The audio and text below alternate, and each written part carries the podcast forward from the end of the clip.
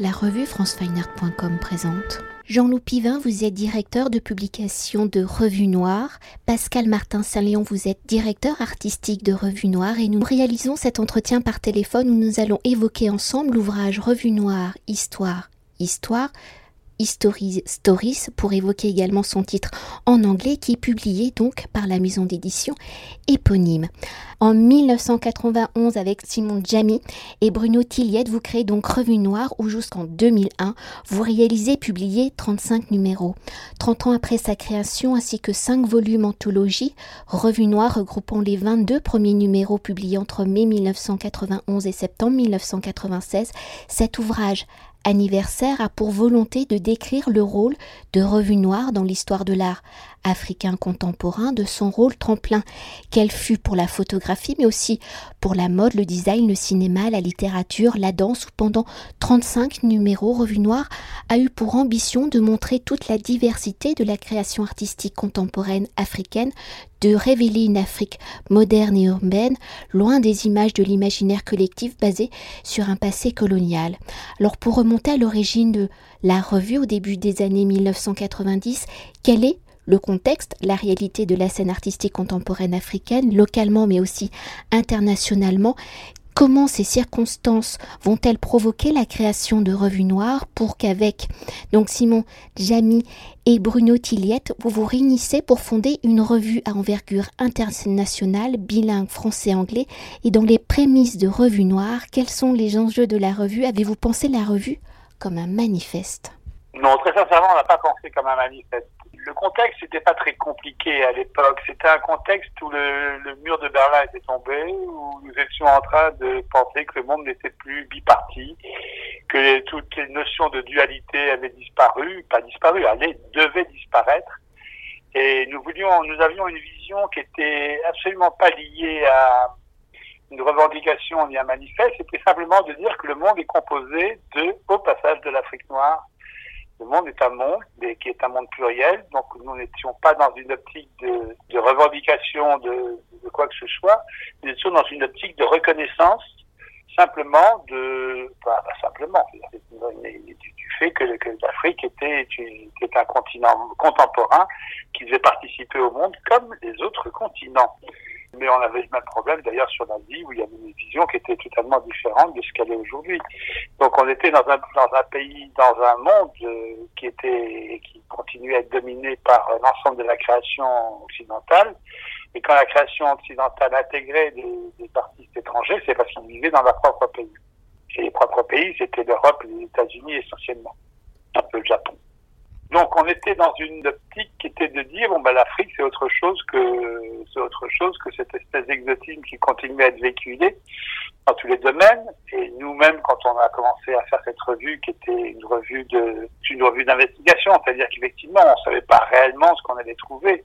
On devinait parce qu'on avait sillonné un petit peu beaucoup de capital dans le cadre des missions de patrimoine que j'avais et, puis malgré tout des, remontées qu'il pouvait y avoir. Mais en réalité, on ne connaissait la création africaine qu'à travers les gens qui étaient de la génération, de la, pas de la génération, mais qui étaient probablement euh, ceux de la diaspora. Alors que là, tout d'un coup, on voulait révéler une création africaine d'Afrique. C'est pour ça qu'on a, sur la photographie en particulier, tout le monde dit qu'il n'y avait pas de photographe africain. Alors que bon, on en a vu quelques milliers, on en a publié quelques centaines. Mais c'était c'était cette optique-là, quoi. C'était cette optique de dire bon ben voilà, on est dans le monde et c'est ce continent qui est qui est vu d'une certaine façon il est d'abord euh, d'une variété folle et que voilà et, nous allons essayer de le découvrir avec les lecteurs parce qu'en réalité c'était un travail qui, qui était un travail de révélation et d'investigation qui était fait avec des équipes sur place et des équipes de gens qui habitaient sur place. C'est-à-dire, c'est pas nous qui débarquions en disant on va, jouer les gens qui allons euh, découvrir des talents. On allait simplement révéler des talents qui existaient dans tous les pays et qui, par contre, n'avaient aucune, aucune diffusion ni notoriété nationale, internationale, même dans leur propre pays, les trois quarts du temps. Et en plus, permettre aussi à l'ensemble des créateurs de savoir ce qui se passait dans le pays voisin, ce qu'ils ne connaissaient pas. Donc c'était c'était amusant de voir le rôle que la revue noire a joué petit à petit en jouant un rôle effectivement très important. Par contre, sur la problématique de savoir pourquoi on crée quelque chose à un moment donné, c'est qu'effectivement, on en avait assez de voir le monde ne pas se faire par rapport à la réalité culturelle de chacun qui à la fois partagé beaucoup de la modernité de chacun à travers le monde. C'est-à-dire que nous, quand on va dans une ville africaine, elle est pas, elle est différente bien sûr d'une ville occidentale, mais, euh, pas tellement. Il y a beaucoup de choses qui sont des réflexes et des, réactions qui sont à peu près les mêmes. Voilà, dans un petit peu le contexte dans lequel nous avons euh, sorti cela, on savait qu'on rentrait dans un domaine qui était totalement flou, puisqu'on a été dominé par les images de géo. Enfin, c'est pas méchant de dire ça. C'était des images, effectivement, d'un exotisme, c'est-à-dire que l'Afrique sauvage, alors le mauvais sauvage quand il était en réalité urbain et le bon sauvage quand il était dans la campagne. Mais il n'en reste pas moins que nous étions dans une dans une vision totalement, euh, je fausse, enfin pas fausse, enfin que, nous, que, nous, on, avec nos amis d'Afrique, qui étaient même, tout, le monde en avait assez. Et je pense que Revue Noire est, est venu comme objet pour pouvoir euh, comme objet un petit peu extraordinaire, parce que c'était comme une revue qui était publiée sur, c'était une vraie, une vraie revue de luxe. Du tout une revue en papier recyclé, euh, façon écolo.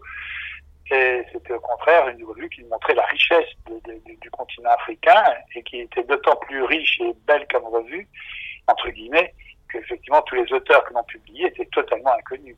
Je pense aussi qu'on a vraiment fait un travail d'investigation qui était un peu un petit peu particulier, quoi, dire qui était un peu rare par rapport à différentes revues euh, d'art qui existaient, qui n'avaient publié que ce qui existe, qui n'était que, qui ne relatait que ce qui était déjà fait par des par des galeries ou des musées. Comme dans ce cadre-là, il y avait quasiment rien de fait, nous avions la part belle pour pouvoir révéler autre chose.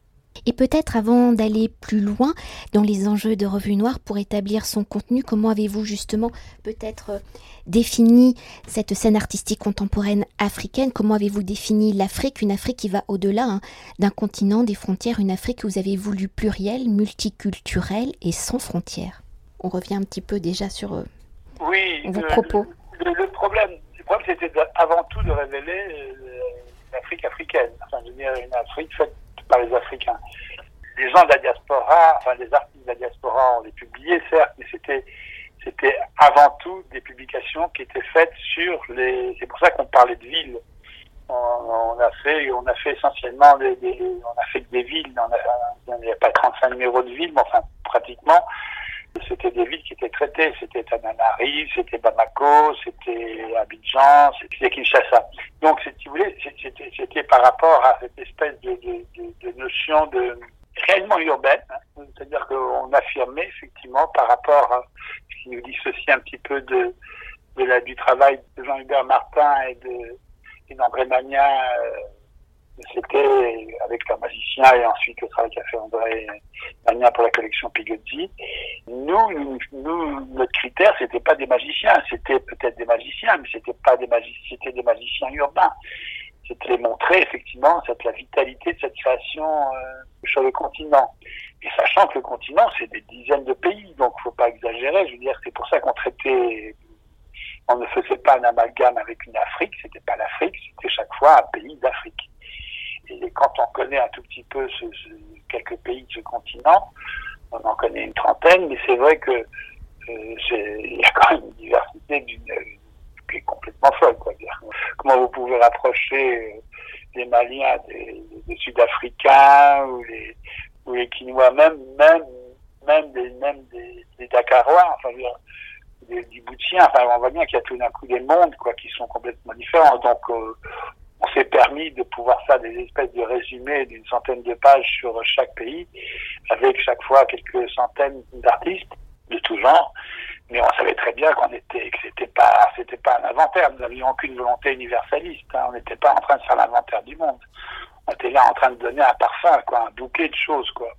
C'est pour ça qu'on utilise très souvent le terme euh, d'anthologie, euh, qui, veut dire euh, bouquet de fleurs, parce que et peut-être pour continuer sur l'aspect construction justement de Revue Noire, vous êtes donc, je le rappelle, quatre fondateurs ou tout au long des 35 numéros, vous aurez de nombreux collaborateurs. Mais pour évoquer ce noyau dur, comment vos quatre personnalités ont-elles alimenté le contenu de la revue? Quel est peut-être le rôle de chacun et sa spécialité? Parce que vous-même, vous êtes architecte. Oui, Pascal Martin Saint-Léon à côté de moi et, et moi-même, nous sommes architectes, oui. Mais bon, on est architecte, puis malgré tout, on a créé euh, en 85 ou 86, je crois, des premiers bureaux d'ingénierie culturelle qui étaient faits pour l'Afrique, qui étaient faits pour le, pour, enfin, qui était fait pour le monde entier, hein, mais, mais essentiellement l'Europe. Donc, on était dans des logiques déjà de, de regard, d'analyse. Le fait que ce soit pratiquement tous des créateurs, c'est-à-dire Bruno Tillette aussi est écrivain par ailleurs. C'est pas un hasard que ce soit des créateurs qui aient fait une revue et non pas des, des sociologues ou des historiens d'art ou des critiques d'art. Ils ont fait une revue de créateurs qui s'intéressaient à la création et qui voulaient montrer de la création et non pas de l'analyse de la création. Surtout qu'à l'époque, personne ne connaissait rien à rien, donc ça nous semblait tout à fait normal de commencer par montrer, sans commencer à faire des analyses d'une histoire de l'art qui n'existait pas et qu'il était, qu'il était incapable, que personne n'était incapable de faire. Il y a quelques personnes qui sont amusées de façon un peu grotesque, quelques chercheurs à faire des, espèces d'analyses comme ça, globales, alors qu'ils n'y connaissaient rien, qui n'ont même jamais été sur le terrain. Mais bon, en dehors de ces, de ces faux chercheurs, qui sont toujours des références d'ailleurs, je pense qu'on faisait un travail de recherche qui était effectivement, qui ne se voulait pas universitaire, et qui ne voulait pas être universitaire. Mais notre travail de recherche, effectivement, était aussi intéressant que le. Je me permets de passer une petite griffe sur, sur cette espèce de, d'accaparement qu'un certain nombre de scientifiques ont voulu faire dans leur chair, dans leur chaire universitaire, c'est quand même pas possible. C'était, grotesque à l'époque. Enfin, ces gens-là ont toujours un peu autorisé, c'est un peu rigolo, mais c'est comme ça. C'est pour ça aussi qu'on a voulu faire ce livre, pour pouvoir dire un tout petit peu de quoi il s'agit et pourquoi on a fait des choses dans ce sens. Et en quoi nous sommes des chercheurs, nous sommes des investigateurs, mais des chercheurs qui, qui n'avons pas besoin de nous rattacher à des disciplines pour pouvoir montrer la création. Et peut-être euh, pour vous personnellement, comme euh, pour Pascal Martin Saint-Léon, comment vous avez euh, rencontré l'Afrique personnellement? Vous avez chacun des histoires très personnelles, non, avant d'avoir fondé la revue? Euh, Bruno Tillette, lui, a été, euh, été coopérant pendant 2-3 ans, pendant plusieurs années au Niger. Il s'est toujours intéressé à la création lui-même, euh, création littéraire. Simon Jamy, lui-même, est un Camerounais qui a vécu effectivement essentiellement sa vie en France et un petit peu dans le monde entier qui avait déjà fait plusieurs expositions, dont Ethnicolor, euh, qui avait déjà travaillé sur ce, sur ce sujet-là. Pascal et moi, nous sommes architectes, nous avons construit le Musée national du Mali en 1980, puis ensuite quelques bâtiments. Bon, et ensuite on a sillonné, euh, parce qu'on était devenus, ça c'est pour des experts qui sont, qui deviennent experts, on se demande pourquoi, mais enfin peu importe, on est devenus des experts sur les problématiques de patrimoine. Donc, on a travaillé sur énormément de pays en Afrique sur la problématique du patrimoine. Donc, euh, les, histoires sont celles-ci. C'est pour ça que là, quand on travaille dans des pays, on, on noue des amitiés qui sont plus ou moins fortes et qui, euh, effectivement, à un moment donné, cette suite d'amitiés à travers le continent, qui nous ont poussé à dire, mais il faut faire quelque chose pour pouvoir sortir ce continent de son de, cette image internationale qui est pas possible quoi et de cette et de cette méconnaissance en plus que tout le monde a de, de même quoi je veux dire c'est assez étonnant. Donc on s'est amusé à faire ça gentiment quoi sans, sans autre et pour entrer au, cœur de l'ouvrage Revue Noire, Histoire, Histoire, il faudrait peut-être que je précise que le deuxième Histoire est avec un S et de vos réflexions sur son élaboration. Si en 2021, Revue Noire va donc célébrer ses 30 ans, 2020-2021 est aussi l'année de la saison Africa 2020, saison dédiée aux 50 États du continent africain qui était initialement donc prévue, je le rappelle, de juin à décembre 2020 et qui en raison de la crise sanitaire du Covid-19, elle est reportée de décembre 2020 et juillet 2020 21 et qui se déroulera sur tout le territoire français, donc la métropole et territoire ultramarin. Alors en concevant Revue Noire, Histoire, Histoire, au-delà des 30 ans de la revue, avez-vous également pensé à cette saison, Africa 2020, Revue Noire étant un révélateur et une fenêtre sur la scène artistique contemporaine africaine, la revue et son équipe rédactionnelle participent-elles à des manifestations de ce fameux programme Saison Africa 2020 la saison d'Africa Africa 2020 euh, fait bah, conçue par Gonne Fall, qui est donc euh, quelqu'un qui a joué, qui était, qui était une actrice majeure hein, de, de, de, Revue Noire pendant dix ans. Effectivement, est un, est un projet qui ne peut pas nous être indifférent. Mais nous n'avons aucun, aucune manifestation, ni Simon, euh, ni nous-mêmes euh, qui sont mêlés à qui sont mêlés à cette manifestation-là. Sinon, une exposition, mais qui n'est pas faite dans le cadre d'Africa Vava, qui s'appelle Poumé Bilex, qui est donc cet artiste de Kinshasa, que nous avions publié en son temps dans Revue Noire, et que on a toujours suivi, et là que nous que nous exposons au ministère de Guise euh, jusqu'à l'année prochaine. Et dans le cadre de cette exposition, nous faisons une espèce de, on va pas dire un colloque, on fait un le banquet d'utopie, le banquet d'utopie, parce que bon, enfin, le ministère de l'Église, c'est un petit peu le, un des monuments à l'utopie réalisé, euh, qui a été fait du 9e siècle et qui a fonctionné pendant quasiment tout, tout le 20e siècle. Un, un projet fourriériste qui est donc réhabilité pour pouvoir devenir, euh, qui, est devenu donc une, un site patrimonial visité. Donc dans lequel il y a cette exposition de Poulet qui est aussi un, utopiste qui rêve le monde. Et nous faisons donc un banquet euh, au mois de mars. Là, c'est dans le cadre d'Africa 2021, donc du coup, qui s'appelle aussi L'Afrique rêve le monde. L'Afrique rêve le monde. C'est une forme de banquet parce que c'est une forme qui avait été initiée, que nous avions initiée depuis, depuis 20 ans sur ce site pour pouvoir arriver à trouver des formes qui soient pas des colloques ou des conférences, mais qui soient qui soient une forme plus ouverte, et, voilà, et plus, plus informelle. Un petit peu comme les banquets de Platon, pour pouvoir faire une référence un peu, un peu, un peu sophistiquée. Voilà. Donc euh, voilà, nous, n'intervenons pas donc. À part ça, il y a des artistes, il y a plein d'artistes qui interviennent, qui ont été publiés par Revue Noire, qui interviennent dans le cadre de cette saison, bien sûr. Alors pour poursuivre un revue noire, histoire, histoire permettant de retracer, on l'a évoqué, l'histoire les enjeux de la revue à travers les choix d'articles, d'articles, d'artistes présentés ces 30 dernières années, mais aussi par des textes spécialement conçus pour l'ouvrage, comment la scène artistique contemporaine africaine a peut-être elle évolué? Comment les regards, qu'ils soient donc internationaux ou africains, ont-ils évolué sur la scène justement contemporaine africaine? C'est-à-dire que le problème, c'est que on va dire qu'il y a une espèce de micro-scène internationale qui s'est formée effectivement depuis les années 90. C'est-à-dire que c'est dans les années 90 que c'est la plus grande, une des plus grandes manifestations sur l'art contemporain africain, qui est la Biennale de Dakar. Ensuite, quelques années après, est né euh, les rencontres de Bamako, de la photographie, qui était une manifestation internationale. Il y a aussi les rencontres de la danse, qui a, émigré un petit peu à droite à gauche. Maintenant, il y a plein de festivals partout. En a partout. Il y en a à Kinshasa, il y en a deux, il y en a partout. Et bon, bien sûr, il y avait le cinéma à Ouaga. Tous ces festivals-là, qui tout d'un coup donnent une nouvelle image, naissent dans les mêmes années que Revue enfin un petit peu après, mais quelques années près, c'est, tout, tout devient, ça devient un vrai courant.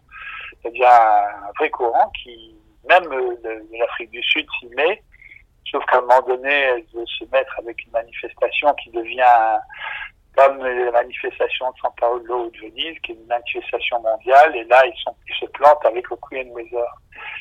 Du coup, après, après la, manifestation, de, la biennale de, de Queen Weather, il n'y a plus de biennale en Afrique du Sud, parce qu'effectivement, ils n'arrivent pas à se positionner, puis c'est trop cher pour pouvoir faire une biennale mondiale. Mais bon, à part ça, le continent, petit à petit, fait, fait, fait, des festivals un petit peu partout. Donc c'est vraiment les années 90. Avant, il n'y avait rien. Il s'appelle rien, le vide du vide. Il y, a eu des, il y avait des biennales de la jeunesse qu'il y avait dans les pays socialistes, qui étaient des moments extraordinaires, mais qui étaient uniquement à usage local. La dernière manifestation du Festival des Armées qui se reproduit à Lagos se fait en, se fait en 77 à partir de ce moment-là, plus rien ne se fait. Et puis déjà même, c'était déjà une manifestation qui avait perdu de son de son âme, puisque la problématique de la négritude avait aussi totalement euh, perdu de son actualité chez quasiment tous les intellectuels de l'époque. Si ces dernières années en France il y a eu plusieurs expositions, événements dédiés à la scène contemporaine artistique africaine, on peut citer la plus connue, vous l'avez déjà citée, avec les magiciens de la Terre en 1989 sous le commissariat de Jean-Hubert Martin, présenté au Centre Pompidou et à la Grande Halle de la Villette. Plus récemment, pour le marché de l'art, on peut citer en 2017 le focus sur la scène africaine par Art Paris Affaires. En 2016, la création de la foire ACA entièrement consacrée à la scène artistique contemporaine issue de l'Afrique et de ces diasporas. Pour revenir aux expositions printemps 2017, on peut citer l'exposition Afrique Capitale 100% sous le commissariat de Simon Jamy. Encore plus récemment, au printemps 2020, le Centre Pompidou ouvrait Chine-Afrique qui fut écourté par la crise sanitaire du Covid-19, mais qui se poursuit avec Global Resistance présenté du 29 juillet 2020 au 4 janvier 2021, deux expositions qui ont pour co-commissariat Alicia Knock. Alors on peut aussi évoquer l'aspect des collections du musée du Quai Branly et ses actions contemporaines. Alors peut-être au regard ces possibilités de découverte des scènes artistiques contemporaines africaines, comment la France, l'Occident, perçoit-elle, regarde-t-elle les artistes issus de ces scènes africaines? Les mentalités ont-elles réellement évolué en 30 ans? Non, elles ont totalement évolué, non pas en 30 ans, mais dans les années 90. Vous n'aviez aucune manifestation internationale avec un artiste africain, d'Afrique. Alors que dans les années 90, partout, de la, de la Biennale de Venise à la Documenta et partout, vous avez des artistes africains qui commencent à être présents. Le problème n'est pas de créer des ghettos avec les artistes africains. C'est pour ça que vous avez les trois quarts des artistes africains qui disent, moi, je suis pas artiste africain, je suis artiste. Je suis artiste d'Afrique, certes, mais les trois quarts du temps, en plus, tous ceux qui sont devenus connus ben, vivent en Europe ou aux États-Unis ou ailleurs. Euh, donc, euh, on est dans une problématique géographique qui, pour nous, ne voulait plus rien dire à la fin de Revue Noire. C'était aussi une des raisons de l'arrêt de Revue Noire. C'est qu'à un moment donné, la, géographie de commencer, c'était c'était celle des ghettos. Je dirais, bon, que ça reste un marché de dire qu'on fait un truc euh, sur l'Afrique, moi, je suis pas contre. Puis qui maintenant, il y a des collectionneurs qui disent, moi, je tiens, j'achète de l'art africain contemporain. Mais c'est très récent comme phénomène et que c'est, de toute façon, c'est pas, c'est pas un courant majeur non plus au niveau des collectionneurs. Nous, ce qui nous intéressait, c'était effectivement que les artistes africains rentrent dans, l'art contemporain ou rentrent dans les expositions d'art tout court, euh, soient à travers le monde et soient reconnus à travers leur propre qualité. Alors évidemment, ensuite, on prend des artistes africains pour être artistes africains. C'est comme le genre, effectivement, on a besoin maintenant de prendre des, gens de tous les des femmes, des hommes, des, des Africains, des non-africains, des Chinois. Enfin, je veux dire qu'il y a maintenant une espèce de, de, de quota de tout, de quota d'une espèce de, de, communautarisme qui quand même nous fatigue un petit peu. Nous, ce qui nous intéresse, ce qui nous intéressait à l'époque, et c'est en ça que c'était intéressant, je pense aussi, c'est de travailler sur une notion beaucoup plus ouverte que cela. Et nous, notre victoire, c'est quand les... Voilà. Il faut bien savoir que des gens comme Pascal Martin Taillou, même Joël André Sou, ils sont dans des expositions africaines, mais en réalité, toute leur carrière, tout, tout ce fait d'être présents dans les grandes manifestations internationales et dans des grandes expositions qui les reconnaissent comme des artistes eux-mêmes, et non en disant artistes africains. Je veux dire que ça, si, vous voulez, moi je suis pas contre les marchés genre... Euh, genre AK ou 1.54 ou les thématiques de à Paris, c'était bon, c'était sympathique, la thématique, enfin, il y avait 10 galeries, il n'y a même pas, il n'y a même pas 10 galeries africaines. À Paris, on ne peut pas, la citer comme étant un moment, un moment clé de reconnaissance de l'art africain. Les moments clés, c'est effectivement Africa Remix, c'est effectivement. Et je dirais même que les magiciens de la Terre, c'est absolument pas un truc sur l'Afrique, c'est pas un truc sur le continent africain. C'est un truc qui, au passage, reconnaît l'Afrique, c'est tout, si vous voulez. Et en plus, un certain type d'artistes. Donc, je dirais, je pense pas qu'il y ait une espèce de reconnaissance, une reconnaissance des artistes du monde qui fabriquent le monde et qui sont effectivement, qui sont d'Afrique, d'Asie, d'Inde, un petit peu n'importe où. Donc le problème n'est pas, le problème n'était pas géographique dans les magiciens, comme le problème qui était simplement de dire que le monde est, constitué de gens qui fabriquent des choses formidables et qui sont en principe pas trop fâchés par la culture occidentale tous les autres projets qu'il a pu avoir, c'est vraiment, ça, ça, démarre dans les années 90.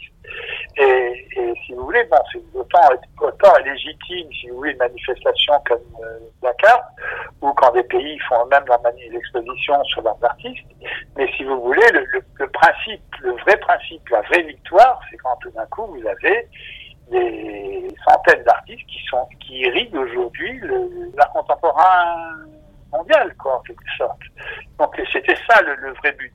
Tous ces épiphénomènes d'un point 54 ou de de la carte, ben, ce ne sont pas des épiphénomènes, mais si vous voulez, c'est bon, c'est comme euh, euh, quand vous cherchez à être dans une foire, vous cherchez à être à la FIAC ou d'être euh, à Bâle, vous ne cherchez pas à être forcément dans la manifestation euh, qui, est, spécifique à un continent, qui est spécifique à, un type d'art.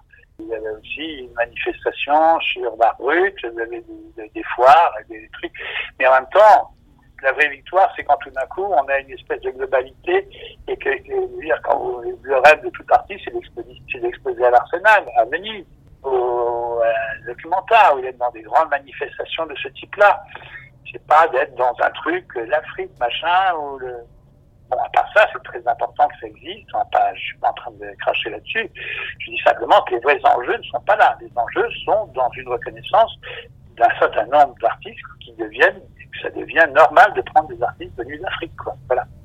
Et pour revenir à Revue Noire, Histoire, Histoire, cet ouvrage étant un regard pluriel hein, sur les scènes artistiques contemporaines africaines, comment avez-vous construit justement ce livre entre la part du présent, celle du passé avec les archives des anciens numéros, le mélange et la cohabitation entre les deux temporalités? Et si justement la temporalité de Revue Noire a été de 10 ans, je le rappelle de 1991 à 2001, y a-t-il une conclusion à cet ouvrage Est-il un point final? Est-il un chapitre pour la Revue Noire? La Revue Noire, c'est une maison d'édition. Oui. Euh, c'est une maison d'édition qui a publié quelques, une trentaine de bouquins et qui continue à en publier. Si vous voulez, l'histoire de Revue Noire, c'est qu'effectivement, c'est la revue qui s'est arrêtée. Et elle devait devenir une revue mondiale, pour tout vous dire. C'est une revue qu'on n'a pas réussi à faire parce qu'on n'avait pas les moyens de la faire. Mais euh, on était dans une revue, on voulait imprimer la même démarche pour que les communautés de rédaction dans, sur tous les continents vont pouvoir donner une image de notre monde qui était une image de contemporain du monde. Quoi. On n'aurait pas pu le faire. Mais autrement, si vous voulez, le projet Revue Noire, lui, était, reste entier. Et en réalité, nous avons fait ce livre pour pouvoir montrer qu'il y avait, même si nous n'avons pas développé d'appareil critique, et qu'on ne voulions pas en développer, euh, nous voulions montrer qu'il y avait simplement une pensée. Donc, si vous voulez, l'ouvrage s'articule en une première partie où il y a des, des textes d'aujourd'hui qui sont effectivement un peu dominés par, euh, par, par nous, par, par, par, nos quatre. Et ensuite, il y a une deuxième partie qui est un petit peu, euh, qui, reprend les bonnes, pas les bonnes pages, les moments importants, avec des, textes importants, avec des, grands thèmes qu'on a traités, comme la photographie, la danse, la mode, etc., le cinéma. Donc, vous avez, vous avez réellement une deuxième partie qui, fonctionne comme ça. Puis ensuite, vous avez effectivement la partie euh, chronologique euh, est très informative, quoi. Et qui montre ensuite tous les gens qui ont été publiés euh, dans cette revue à cette époque et dans les bouquins que nous avons fait. Et vous avez un bouquin très important qui s'appelle l'anthologie de l'art euh, moderne et contemporain en Afrique noire, euh, qui est sorti en 2001 ou 2002, qui est un bouquin qui s'est épuisé en huit mois, qui était un gros bouquin qui avait correspondu à, près de quatre ans de boulot qu'on avait fait avec Gonefal, qui en était une des premières euh, artisanes. C'est un livre qui a, été fait euh, un an ou deux ans après la, la, la fin de Revue Noire. Donc pour nous, c'était important de pouvoir euh, de pouvoir continuer notre activité éditoriale.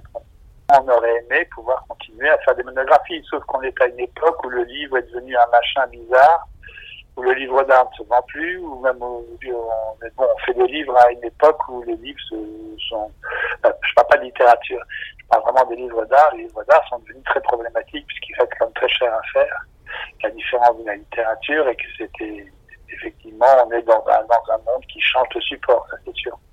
Merci beaucoup. Cet entretien a été réalisé par François